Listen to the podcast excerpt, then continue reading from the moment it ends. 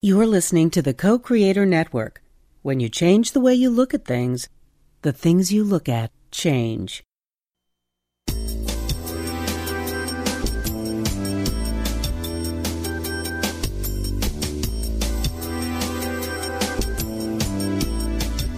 Good afternoon. Welcome to Why Shamanism Now, a practical path to authenticity with your host, Christina Pratt, director of the Last Mask Center for Shamanic Healing. She's talking about how shamanic skills can bring us to physical, emotional, mental, and spiritual well being, especially when nothing else can.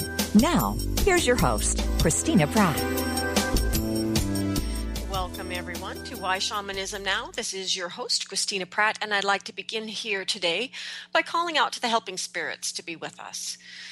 So I call out first to your ancestors and to mine. I call out to those people who lived well and died well and bring all that is good and true and beautiful in our lineages into our lives. I call out to these ancestors, these true ancestral helping spirits to step forward, to be here with us, to speak up just a bit, to be a bit more present in spite of our lost ways of connecting with them, but to come to us nonetheless, and to help us to do what we are challenged to do by our time, which is to show up here and be better humans, to be a bit more courageous, a bit more heartfelt, a bit more creative and innovative, and to do what our times are asking of us for all life. And so we call out to those ancestors to be with us here today and to help us, to help us to be better humans and do what must be done for those who are coming.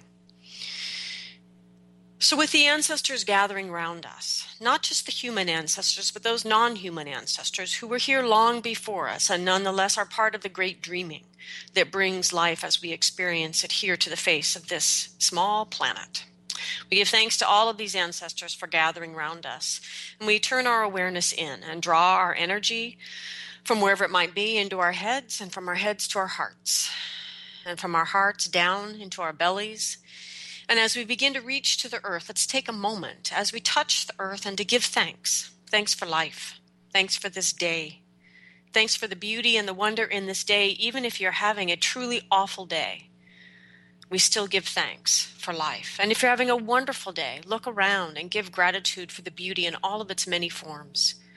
We give thanks for the diversity around us and the great generosity in this dreaming that even when we're having a bad day, maybe a bad month, maybe we're sure we're having a bad life, that is inherent in the very nature of the dreaming of humans on this planet, that if we are still breathing, we are capable of changing it, whatever it is. And we may just simply need to change ourselves in the doing of it.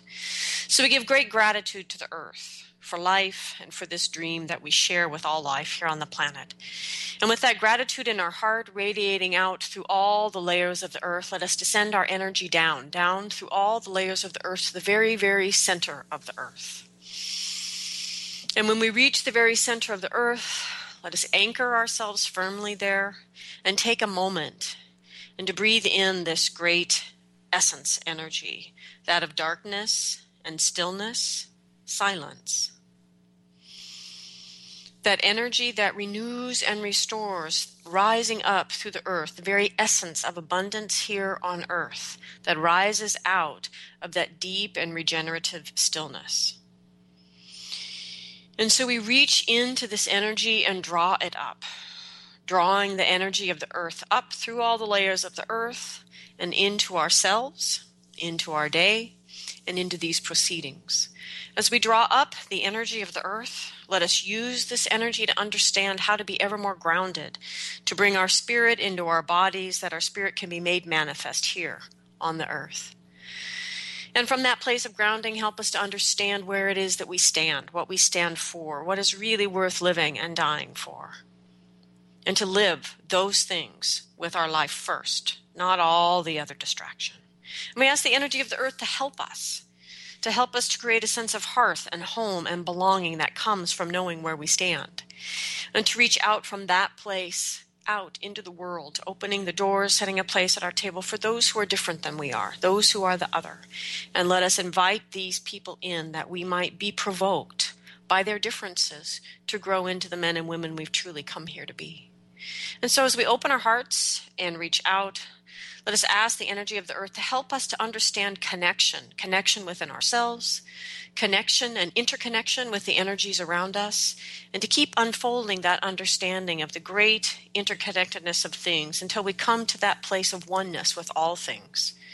And we connect there, and in that moment, even if it's just a fraction of a second, let us take our right relationship with ourself, right relationship with others, right relationship with the environment, and right relationship with the invisible world. We ask the energy of the earth to continue to help us in this way, to come into right relationship, and in this way live well, live as a force of life and health on this planet. And so, with the energy of the earth moving in us, let us move it up from our bellies to our hearts, and our hearts to our minds, and from our minds extend out into the day or night, whatever it is that is there above you, whatever weather is held in the day or night above your head.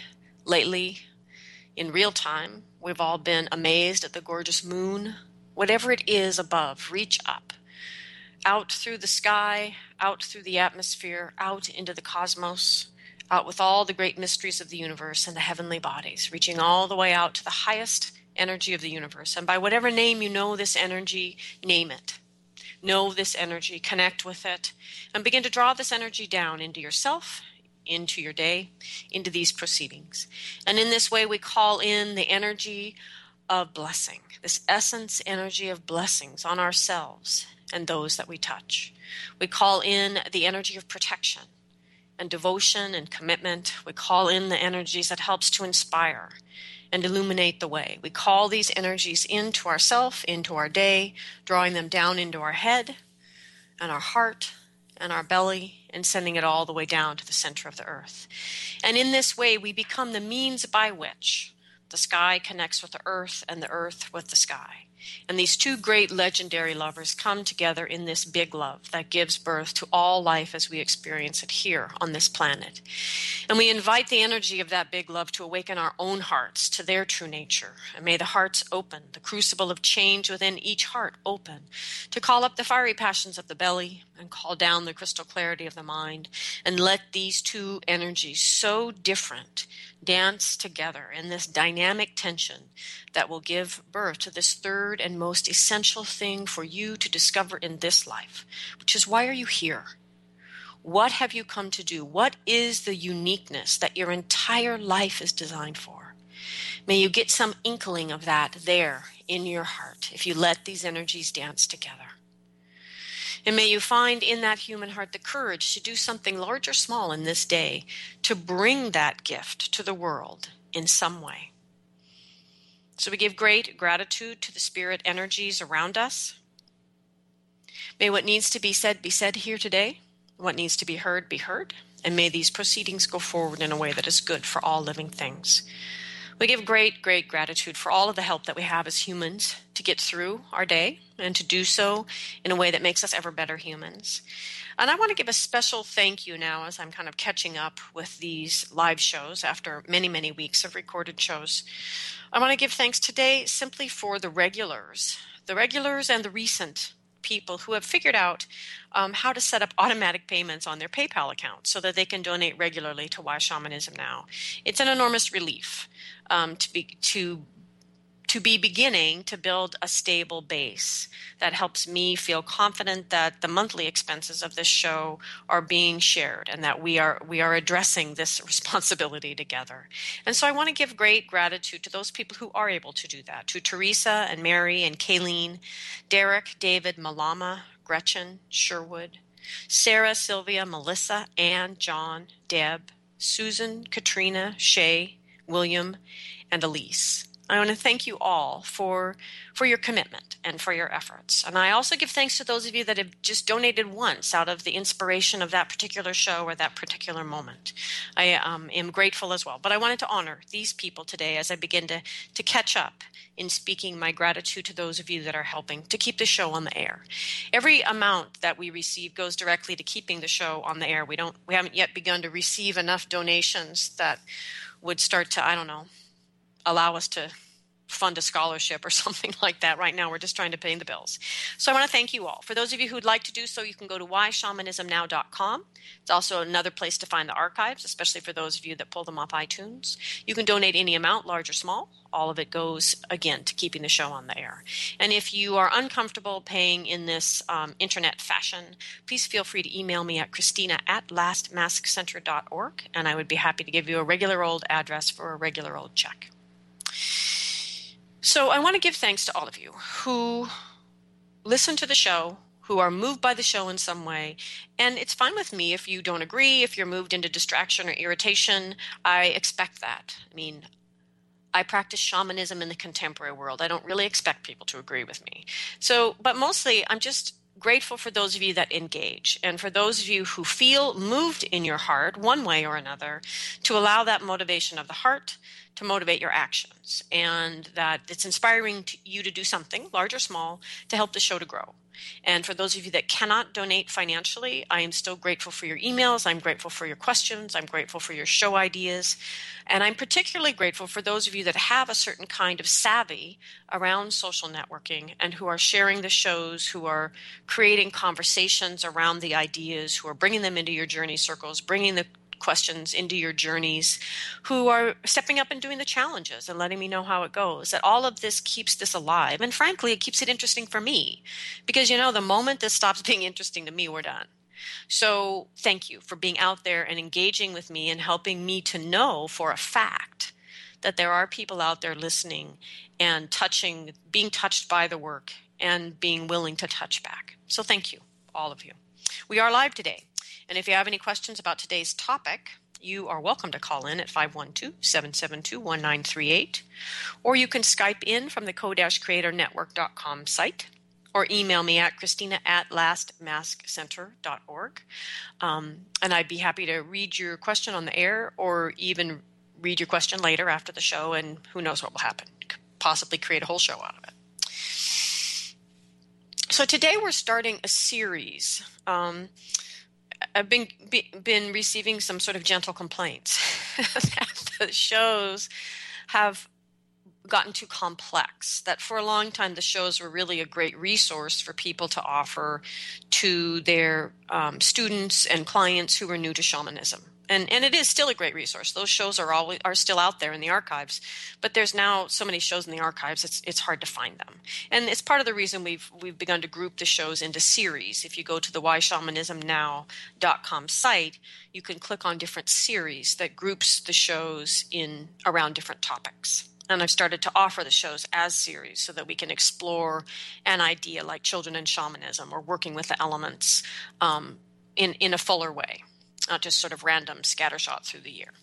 And so this series, I wanted to go back to just this idea of foundation. How do we create a sound foundation for shamanic life in the contemporary world? And I was inspired uh, to do this, one, just because that whole series on mental illness just was challenging. I mean, it's it's big. It's a really big topic and it's big to talk about. And frankly, I got a little bit pooped. And so I wanted to talk about something that would be a little easier on me to talk about that could just draw from my own resources. And um, I was inspired, you know, just a couple weeks ago, we did Massive Illusion on the Authentic Self, which is the beginning of year one of the cycle teachings. And the, the group, as, as is often the case these days, there are people in um, stepping into the cycle that are already experienced practitioners. They've already had years of study in some other aspect of shamanism, like Peruvian shamanism or core shamanism or or whatever, or even just their own personal practice. And they, for whatever reason, they've decided to join me in the cycle teachings. And this one woman, this this was an interesting group because the people that had a background in shamanism had very um, their skills, the, the skills that they had developed, were very apparent in the in the things that we did throughout the week. And yet, at the same time, the places where there were gaps, there were problems, were apparent as well. And in that way, they were right back at the beginning with the people that were new to shamanism and just starting in massive illusion. And this one woman who's a very solid practitioner who has had a very challenging life and come to her strength, her power, her heart, her shamanic practices through serious work uh, and healing. She said, she exclaimed in this one moment, it was so clear, and, it, and, it, and it, this is what really inspired me. She said, This is so basic, and I don't know any of it. And that realization that in in the training that she had had prior, she had in a sense started where she had not yet begun. I know I say that a lot, but it's a really important concept that my helping spirits taught me because it's what we're doing right now in the contemporary world. We can jump over the basics and dive right into these advanced teachings. And we think because we're contemporary people that we somehow have some entitlement to do that. And we don't realize that the basics create our foundation for wherever it is that we're going to go with our practice, whatever our practice is. And so this is this is true for anything, but it's particularly true for shamanism because it's getting easier and easier and easier for Billy Bob and Betty Sue uh, anywhere in anywhere America, for example, and frankly anywhere on the globe. Well, not anywhere on the globe, but anywhere in the Western world on the globe, to tap into really extreme high shamanic states, utterly and completely outside of context, not just culturally around the shamanism, but in terms of their own basic foundation, to even understand the experience that they're having. And I don't mean that at all egotistically, meaning I would understand it and they don't. I'm speaking about this from the perspective of we, me included, we as contemporary people, are treading on very thin ice. And we're creating, um, unfortunately, creating potentially dangerous situations which could so easily be situations that save us if we would just be willing to do the basics. So, anyway, so thus the series is born. so, anyway, um, so, knowing where you stand in life and how to truly stand there is essential if you want to live a spiritual or enlightened life. The physical and the spiritual matter together. So, this is one of the many paradoxes of living life where the real energy that drives things exists under what is apparent or behind what is apparent. So, those who cannot ground their visions will not live them. It is that simple. And those who invest too much in the physical world and cannot let their visions soar will never know why they're here, will never know what visions are worth living for. And those who utterly absorb their life in their heads will, will meet neither, not their true visions, nor their ability to ground in their physical body and make them real. And these are all very common contemporary ailments. So, so what are then the cornerstones of a foundation that will not crumble under the weight of real life challenges? Because real life has a way of definitely showing us where our foundation is weak, right? Or absent. And the other question would be, you know, what are the cornerstones that allow me to create a foundation that will not collapse when I need it the most because of my own denial? Denial that, like so many termites, has simply rotted out the beams that support the whole structure of my life. And I don't know it until things get hard. There's a really goofy, I don't know, celestial seasoning saying. I don't even know that it's attributed to anybody in particular. I may be wrong about this, but uh, it goes something like uh, A woman is like a tea bag. You know, you never know the true strength until you put her in hot water. And I've, I've seen this recently in my life. You know, I've seen all these people put in hot water and they're weak. They crumble. And there is a lot of hot water for life to hand out to us these days. Things are getting worse before they're getting better. So we need to be able to be in hot water and find our true strength, our true depth, our true character. And so this is the value of a foundation. For these people that I have observed in hot water crumbling, they actually have no foundation. They have a very typical contemporary life, much, much better than mine, basically. But in the hot water, there's no there there. There is no foundation there. Yeah, they're better on Facebook and they can Google better than I can and all those things. But when the shit hits the fan, they're not there. So, what does it take to create a foundation for shamanic practice? So, first off, what does Christina mean by shamanic practice? So, in my world, which I live in, I realize mostly all by myself, but in my world, we see, for example, through shows like the last four on mental illness, that if we actually want to deal with the issues of our day, we bring shamanic skills back into our life. We, everybody, not everybody wants to be a shaman, but everybody wants to engage with life in a different way so that we do not propagate the patterns that have brought us all so much pain and suffering. So that we live in a way so that our brothers and sisters, our mothers, our fathers, and our children do not continue to suffer, and that the very problems of our culture do not simply continue to grow. And that in my world, this can be addressed if we simply learn skills and aren't afraid to use them. And in my mind, that's shamanic practice. That is a person who is like spiritual practice, a person who is bringing the skills and the practices to bear on their everyday human life, no matter where that life might be. You know, Taiwan, um, United States, Nova Scotia, um, Romania, wherever, that you're just willing to bring these skills to bear on your everyday life and allow that to change you and your life. That's, in my mind, shamanic practice. A shamanic healer is a very specific person who is not only living a shamanic practice, but is also functioning in the role of shamanic healing, which are very specific traditional healing forms. And in, in my world, shamanic healer or shaman is a very specific thing.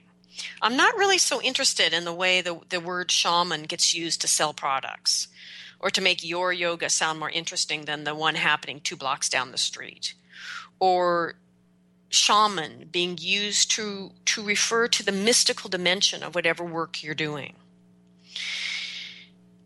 I've talked on other shows about the Taoist concept of tending essences. If we do not be careful of our words and tend the essence energy, the word's name, we shred those essences and we will lose their capacity. In other words, what does it mean when I tell my husband that I love him?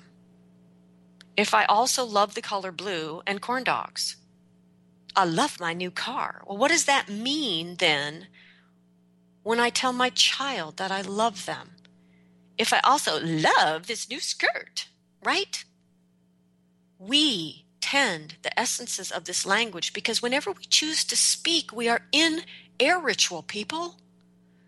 We must tend the language. So, using shaman, just to talk about the mystical dimension of your life, you're human.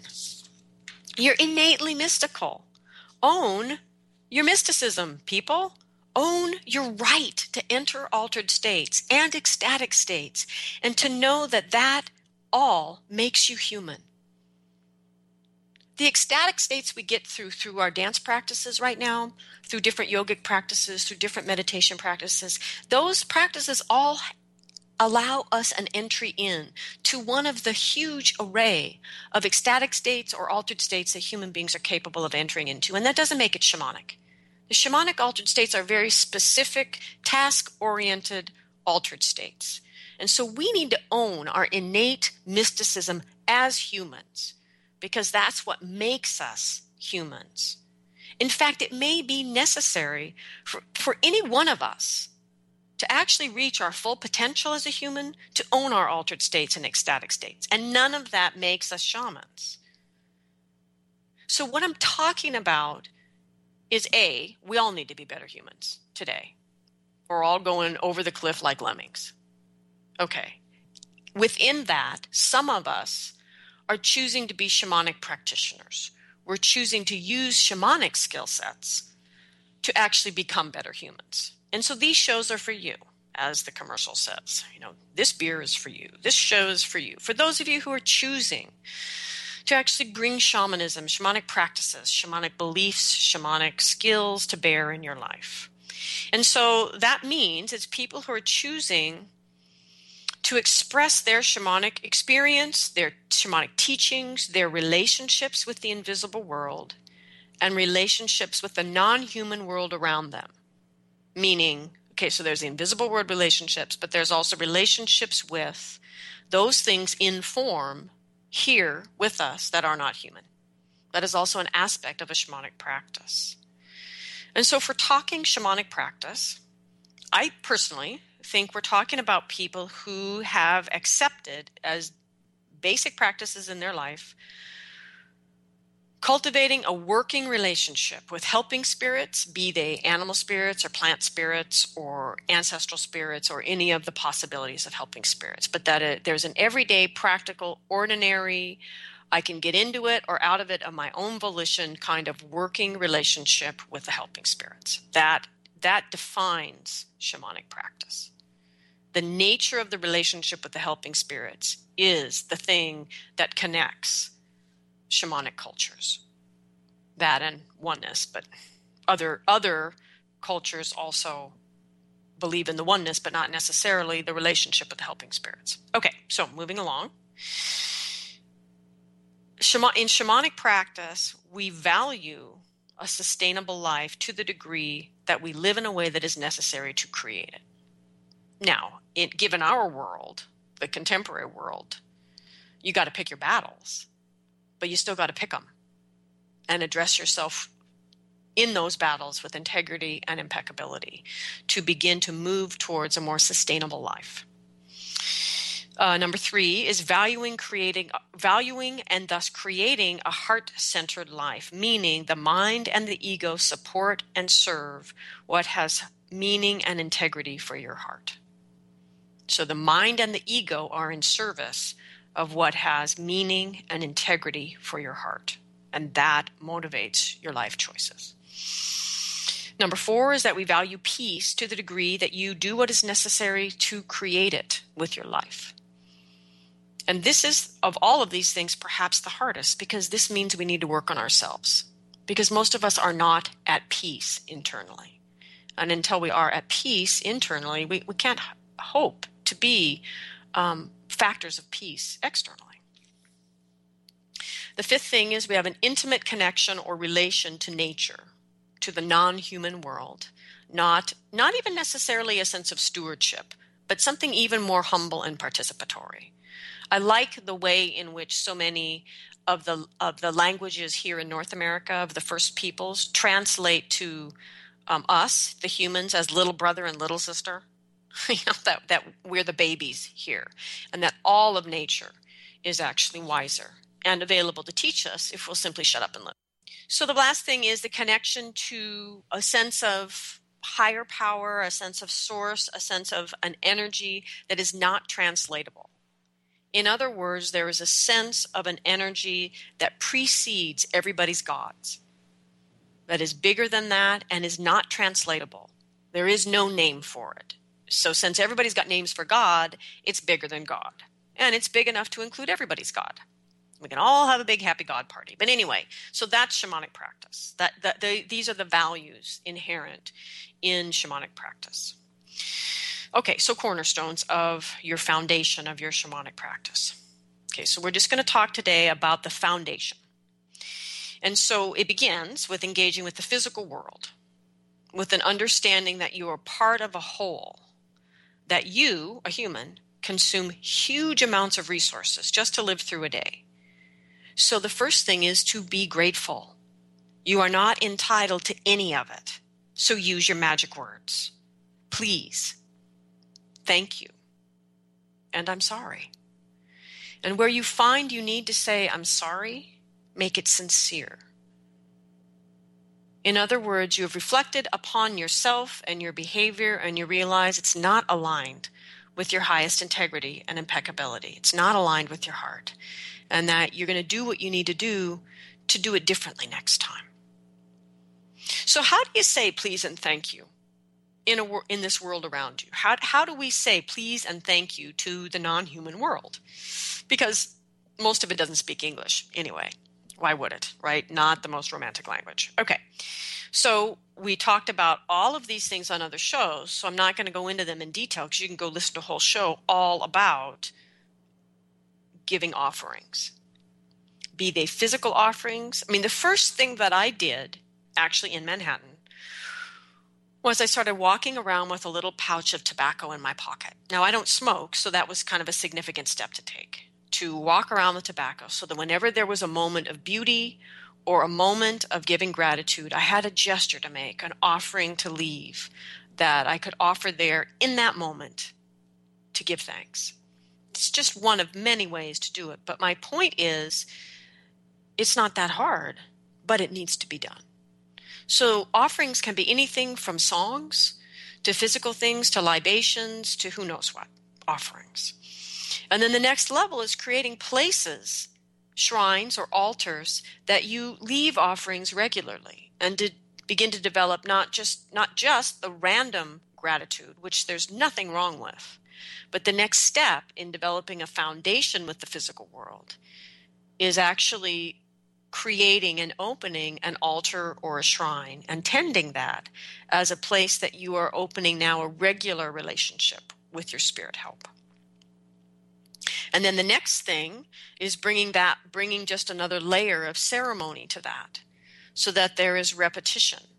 And it can be as simple as watching um, someone step out to greet the day, all scraggly haired and pajamas on, and offering up the pipe to the four directions, to the sky, to the earth, and to the center, bowing out and stepping back in for the day.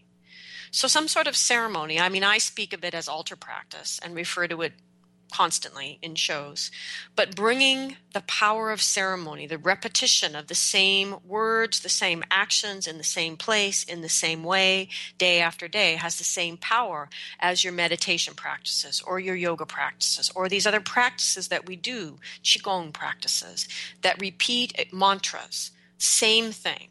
To repeat again and again the same thing over and over generates chi. It generates that energy. And that ultimately, in this understanding of being in this please and thank you relationship with your life instead of this entitlement relationship with your life, is this cultivating this awareness or perhaps mindfulness, if you prefer that word, of how you engage with the elements as you move through the day. So, for example, recently I've been having some challenging weeks and I haven't been very happy with my behavior because I notice that I'm constantly putting the energy of the air into this dubious position of having to carry my angry words. I look at that and I go, all right, Christina, you're really not doing a very good job right now. Um, because I haven't been able to manage all the things life has been throwing at me as I would like to over the last couple weeks. And consequently, I have really. Um, pushed on my relationship with the air and and thus the need to go to my air shrine and apologize to the air and say I'm sorry. I'm not doing a very good job right now. And I get that. And I'm and I'm making the air complicit complicit complicit in my cursing. And you may laugh as I am laughing now but the truth of the matter is how we tend the elements matter on a globe where we are quickly losing the air that we need to breathe safely, the water that we need to drink safely, and the land that we can live on that has not been poisoned, that the plants and animals that we need to eat can grow on in a good way. So think about if you want a strong foundation for the very basics of a shamanic practice, think about your relationships with the elements. So the next thing here in the in the real basics of just the physical cornerstone of your foundation is manifesting your basic energy body in the physical world. It is your responsibility to ground your energy in a real way, a way that is not uh, requiring that particular tree you like to go hug, which means you're using the tree's groundedness, but actually cultivating your own capacity for groundedness. Now, there's some pretty cool gizmos right now out there that can help people who haven't been grounded feel what groundedness feels like. There's some pads you stand on and some different things that help you open up your energy meridians to the energy of the earth and to feel grounding energy. Gizmos aren't going to do it for you for your whole life, but many of us have to recover from not being at all connected and having no idea what groundedness feels like. So so they're perfectly fine to use gizmos to learn what does it feel like and then cultivate a practice for yourself that allows you to maintain that sense of groundedness. And it's if you do not create a sense of groundedness in life energetically with your energy body that becomes your norm, you'll never know where you stand. If you don't know where you stand, you don't know what you stand for if you don't know what you stand for, you'll never know why you're here. These, these things happen in sequence.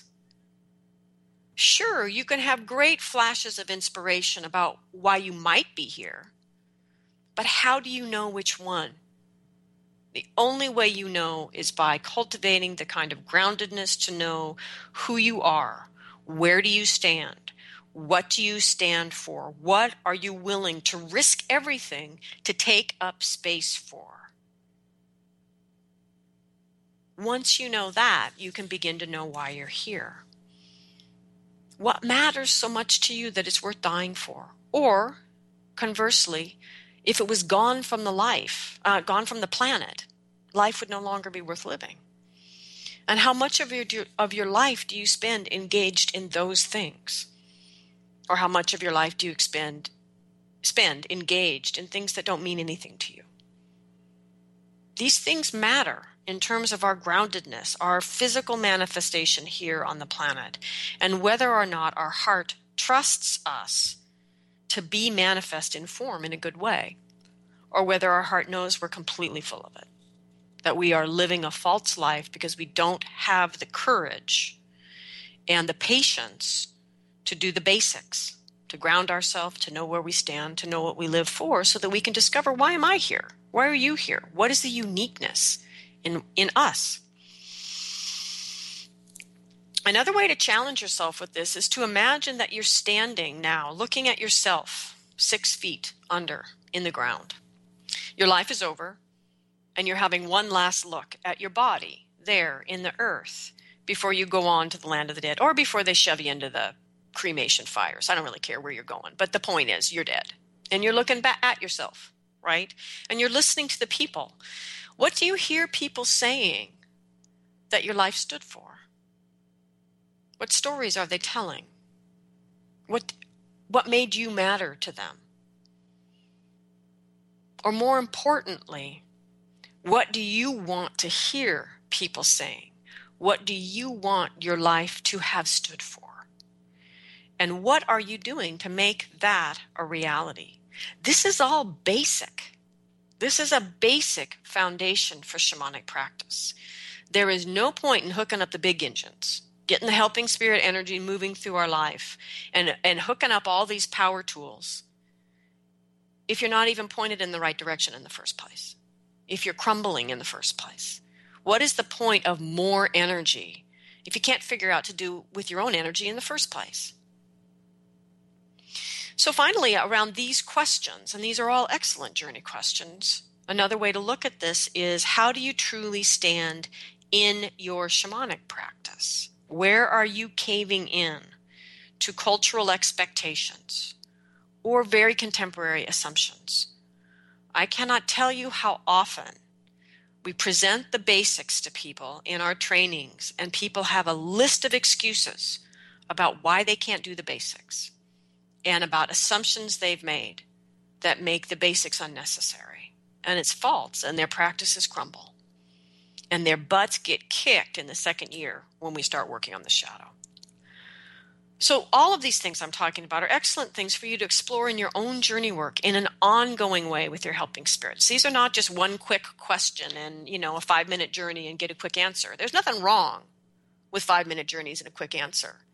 Unless you're actually meant to be learning something and exploring something. Then you need to go into the journey and ask for it deeper and ask to experience it, ask to be taught. Not just answered, not just have your question answered, but to be schooled. So, in the beginning of my shamanic practice, I wasn't a shamanic practitioner. I was a dancer in New York. And so, what I'm trying to convey here is that at that time, I wasn't following a teacher. I wasn't going off to workshops. I didn't have any money. I wasn't taking class after class and doing whatever that teacher thought was interesting. I wasn't training to become a shaman. I wasn't doing any of that. I was simply using the basic shamanic skills I had learned to live my life. So I was deploying shamanic skills to help me live my life. Um, and in doing that, in living my life that had nothing to do with shamanism, other than using the skills, I became a shamanic practitioner. And it was after becoming a shamanic practitioner. And why? Because they worked. because they're practical, because they worked, because they moved me out of a state of mental unwellness into an ongoing state of mental health that I was able to manage, that I was in control of. And in that, of course, what I was seeing is how much my discomfort and suffering in life was my own creation. And so this is what made me a shamanic practitioner. It was down the road before I became a shamanic healer.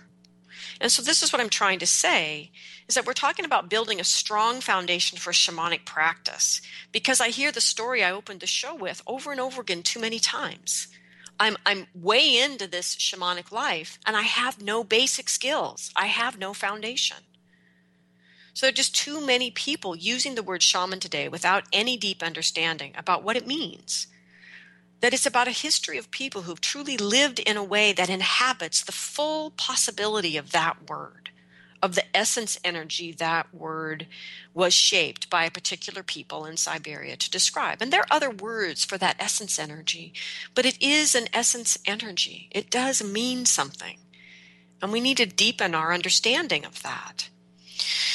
So think about this in terms of the last four shows in which we were looking at mental illness and how by looking at it through a different perspective, we could perhaps see different paths for healing. So if you listen, you will see um, that what we diagnose as states of mental illness are actually states um, that are just dysfunctional, just dysfunctional human states, very obvious why people get into them, but nonetheless, dysfunctional human states.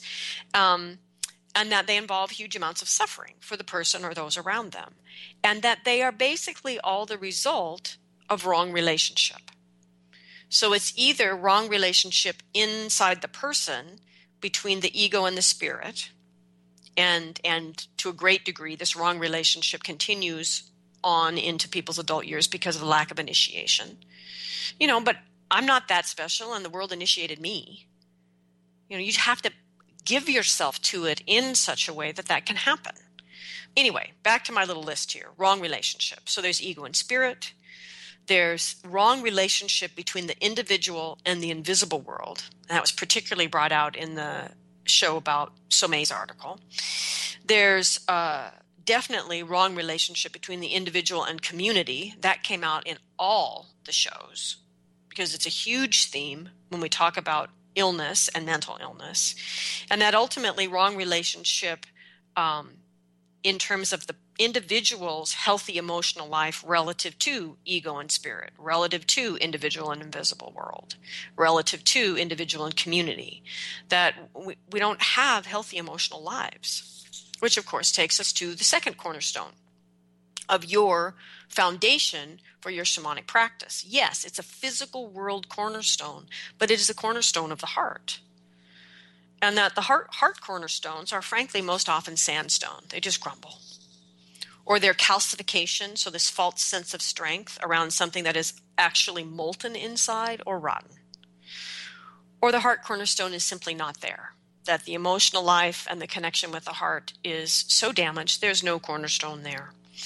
The heart cornerstone requires a sound working heart, that all four chambers of the heart are accessing their powers and expressing them throughout the day in life. That for the for us to have a heart cornerstone we must be able to review our actions in the day. And so one we must value self-reflection to even choose to review our actions in the day. And where we find that we're not happy with our integrity and our impeccability, where we're not happy with how we did that, hmm, could have done a better job with that. Hmm, that was a little bit of an overreaction. Hmm, a little bit of an underreaction. So we look back at ourselves through the day. We value that self reflection. We accept what it is that we see. And instead of backpedaling into denial or excuses or blame, we go, hmm, what do I need to do to do that better next time? That's how we build a heart cornerstone. So we must begin to bring the potential for intimacy into every relationship if we want a heart, heart cornerstone and to live each day with great, great courage because it takes enormous courage to love in the world. So there is no heart cornerstone in your foundation if you do not have the courage to love. Period. If you're one of those people who's just chickened out when it comes to love, then your foundation is missing a cornerstone. It's that simple right? So, what is sandstone in the heart cornerstone? So, sta- sandstone is basically someone who is living an adult life with a child's emotional body and a child's emotions. So, whenever the going gets tough, you just crumble, right?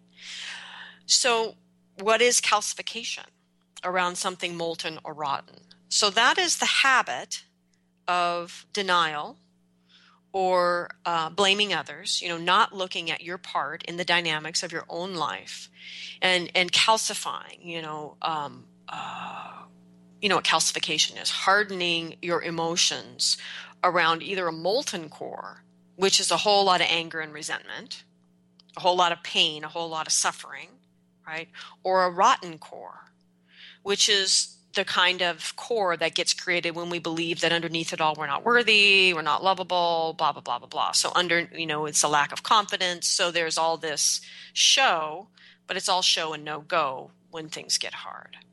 And so ultimately, just like the crust on top of the molten lava, if you put too much weight on it, the calcification, you just crumble through. And then all of a sudden you're in this extreme state of emotional expression, either raging if the molten or putrefying in the rotten parts all because the emotional life isn't being aired regularly isn't being felt and experienced and moving regularly. And then finally what if you find no cornerstone there no heart cornerstone there? And so my question about all of this well it basically means what that means is the obvious which is you're not accessing your heart. You're ignoring your emotional life and you're not you're not giving it any energy and so, my biggest question if you call yourself a shamanic practitioner, are you working with these kinds of images from your journeys? I didn't make all this up. This is stuff I've seen in journeys, either from myself or other people. This kind of symbolic language is precisely the value of journey states, journey altered states. And shamanism isn't all journeys. That's that's half the altered state network. But the point is, we're given these images for a reason because sandstone is different from calcification over molten lava. They say something different about what's going on. And as, as we pursue those images, we pursue the deeper meaning, and the teaching unfolds from that. And it allows our helping spirits to help us to become better humans. So let's talk about what are the issues of the heart that you would explore with your helping spirits to give yourself a firm heart cornerstone. First off, emotions. Yes, you need to feel them, all of them. They're a package deal. What healing do you need so that you have access to your entire complement of emotions without shutting down or overreacting when certain emotions come to play in your life?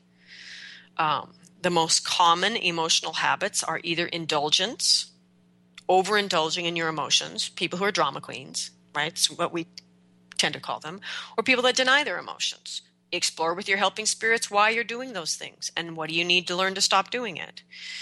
There are the addictions. Addictions are ultimately about where we're shut down in our heart, ultimately, right? That doesn't mean you don't need to do your recovery program, but at some point you need to deal with where is it coming from? Where is the shutdown in the heart around all of our addictions to intensity, our addictions to the need to know, our addictions to perfection, our addictions to doubt.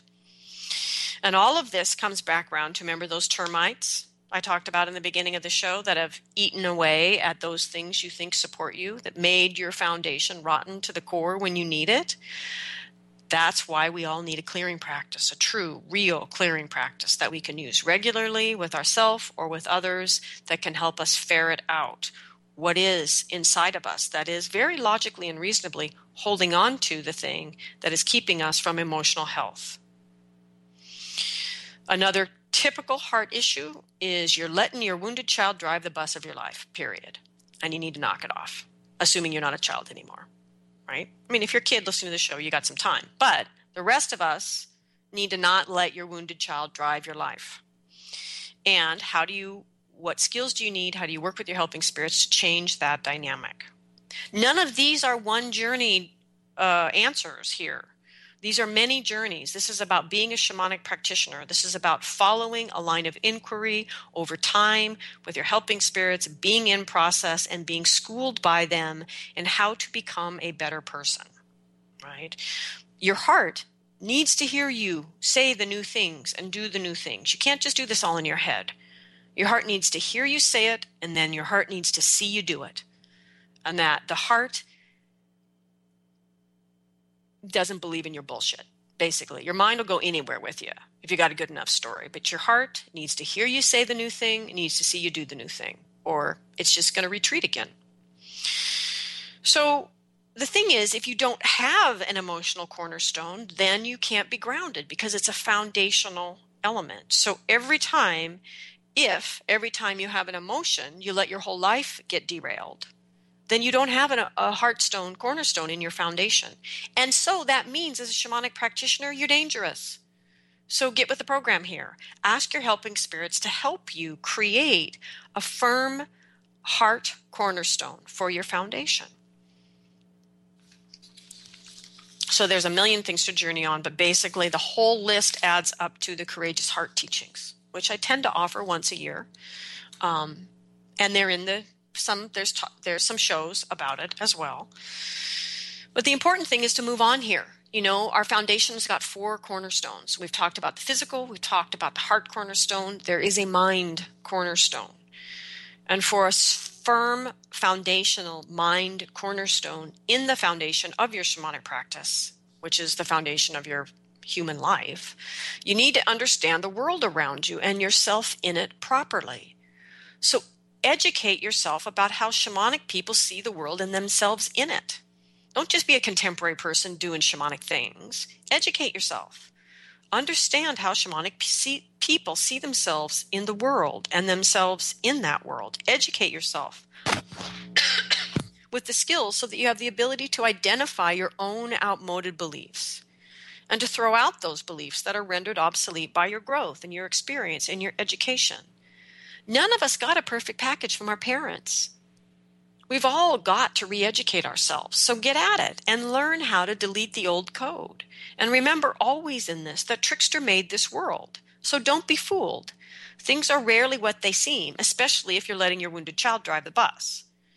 So the real energies are behind the scenes, and the way to engage with them is from a place of balance, of learning how to be liquid not too solid, not too airy, but to be liquid. And this, for my money, this is what shamanism offers is how do we stay in that liquid state of grace where we are grounded enough to manifest but liquid enough uh, open enough to be inspired and to be receiving from spirit so if you're a shamanic practitioner you need a way to engage with the real energies that is reliable and that you can move into and out of at your own volition so, in other words, you need to be able to reliably enter trance states, shamanic trance states, without plant hallucinogens. Not that they're not an option, but they're not a reliable way to do it every day of your life. And if you're a shamanic practitioner, your relationship with the spirits operates every day of your life. And so there are journey trance states in shamanism, and there are embodiment trance states in shamanism. And they are both equally valuable, practical, functional, and useful and necessary if you're going to call yourself a shamanic practitioner. And that the mental state required to access these trance states is how you build a strong foundational mental cornerstone. In other words, if you take a bunch of shamanic classes and you quote unquote can't journey, then you need to work on your mental and emotional state until you can, because that will help to shape you into a person who can have a sound shamanic practice. So, the mental cornerstone then of your foundation is a sane way of seeing the world and its complementary dualism as this world of oneness, and what that then requires of you as an individual human. And so it requires a picture of yourself in the world, accessing and using all facets of your human self as an expression of power with integrity. And yes, ladies and gentlemen, we are still talking about basics. We are still talking about a foundation. So if you want to call yourself a human and give back for all of the resources you've consumed each day of your life, then your idea of being in the world uh, needs to be about being in the world in a physical way, in a good physical way, being in the world in a good emotional way, being in the world in a good mental way, being in the world in a good spiritual way, that you develop all aspects of yourself, and that this is necessary to have. It is necessary that as you see yourself as a human, you see all four facets of the human equally and develop them with equal value. So, nothing less than this is going to allow you to have a solid mental cornerstone. and I cannot even tell you the uh, examples from clients of people who hold such a small view of the world so tightly that life keeps happening and confusing them because their view of the world is simply too small. It doesn't work. And they keep getting angry at life for not fitting into their view. There are people whose view of the world creates their mental illness. And from that perspective, the way I talk about that is you've got to learn to not work your own nerves. Right? And these are all aspects of the way that we see the world issues of scale and priority. What is really just a molehill? What really is just a mountain? The distinction between inspired fantasy thinking and actually connecting with a vision worthy of your time and energy and resources being directed to manifesting it. And another common piece is just simple ignorance of science this ignorant idea of science instead of really learning, educating, understanding. Science is totally cool right now. It's completely explaining shamanism right now. It's amazing. It's not an argument against, it's an argument for. And ultimately, you need a skill to clear beliefs that are getting in your way. Anyone who is growing and changing, which would be anyone in a true shamanic practice, is going to be outgrowing beliefs. And you need to know how to turn them under and to delete them. So the fourth cornerstone, of course, is spirit. And yes, spirit is a cornerstone in your foundation as a human. So, in other words, this whole image of these found of this foundation comes from soul retrieval work. It comes from seeing how the loss of a part of ourself at a young age deforms or delays or completely prohibits the development of a certain cornerstone for that in a human. And when the soul part comes back, that which is undeveloped can catch up and develop.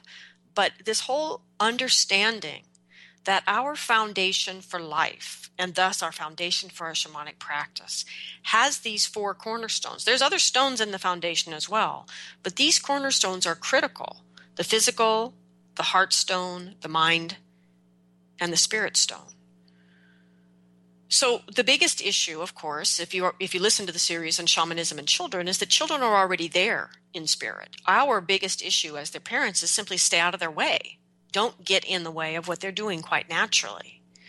So the issue for us then, since most of us are grown-ups listening to this show, is what do we do if they did get in our way? What do we do if our parents, our culture, our school, our religion, whatever got in the way of the development of our spirit cornerstone?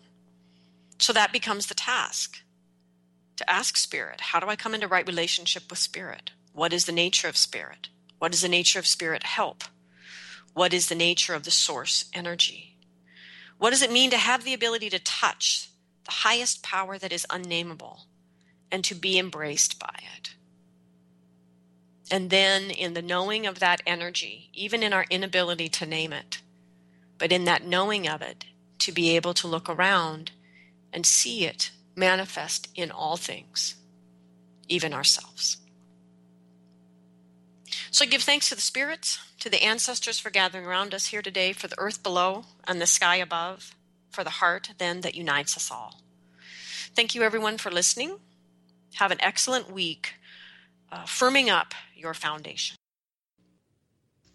Hello, everyone. It is 2018, and here is what is new at Last Mask Center. So, first off, the cycle of transformation does begin again in 2018 with Massive Illusion, June 3rd through 8th. We are taking uh, registration now. You can go to lastmaskcenter.org. Um, to the home page and download the registration form there. Space is limited, and we are currently about half full. The next thing is 2018 brings the beginning of new live transformational online learning here at Last Mask Center. And we will begin this year with energy body hygiene and the clearing practice um, that is so often referred to on Why Shamanism Now programs. And to get on the mailing list for these offerings, go to whyshamanismnow.com, scroll down to the blue part on the bottom, and add your name to the email list. And finally, the one live clearing intensive that will be offered this year will be offered in Seattle, February 23rd through 25th at Tiger Lily Yoga, and you can go to lastmaskcenter.org homepage and link through for the registration there. So thank you, everyone. Here we go for a brand new year. Have a good week.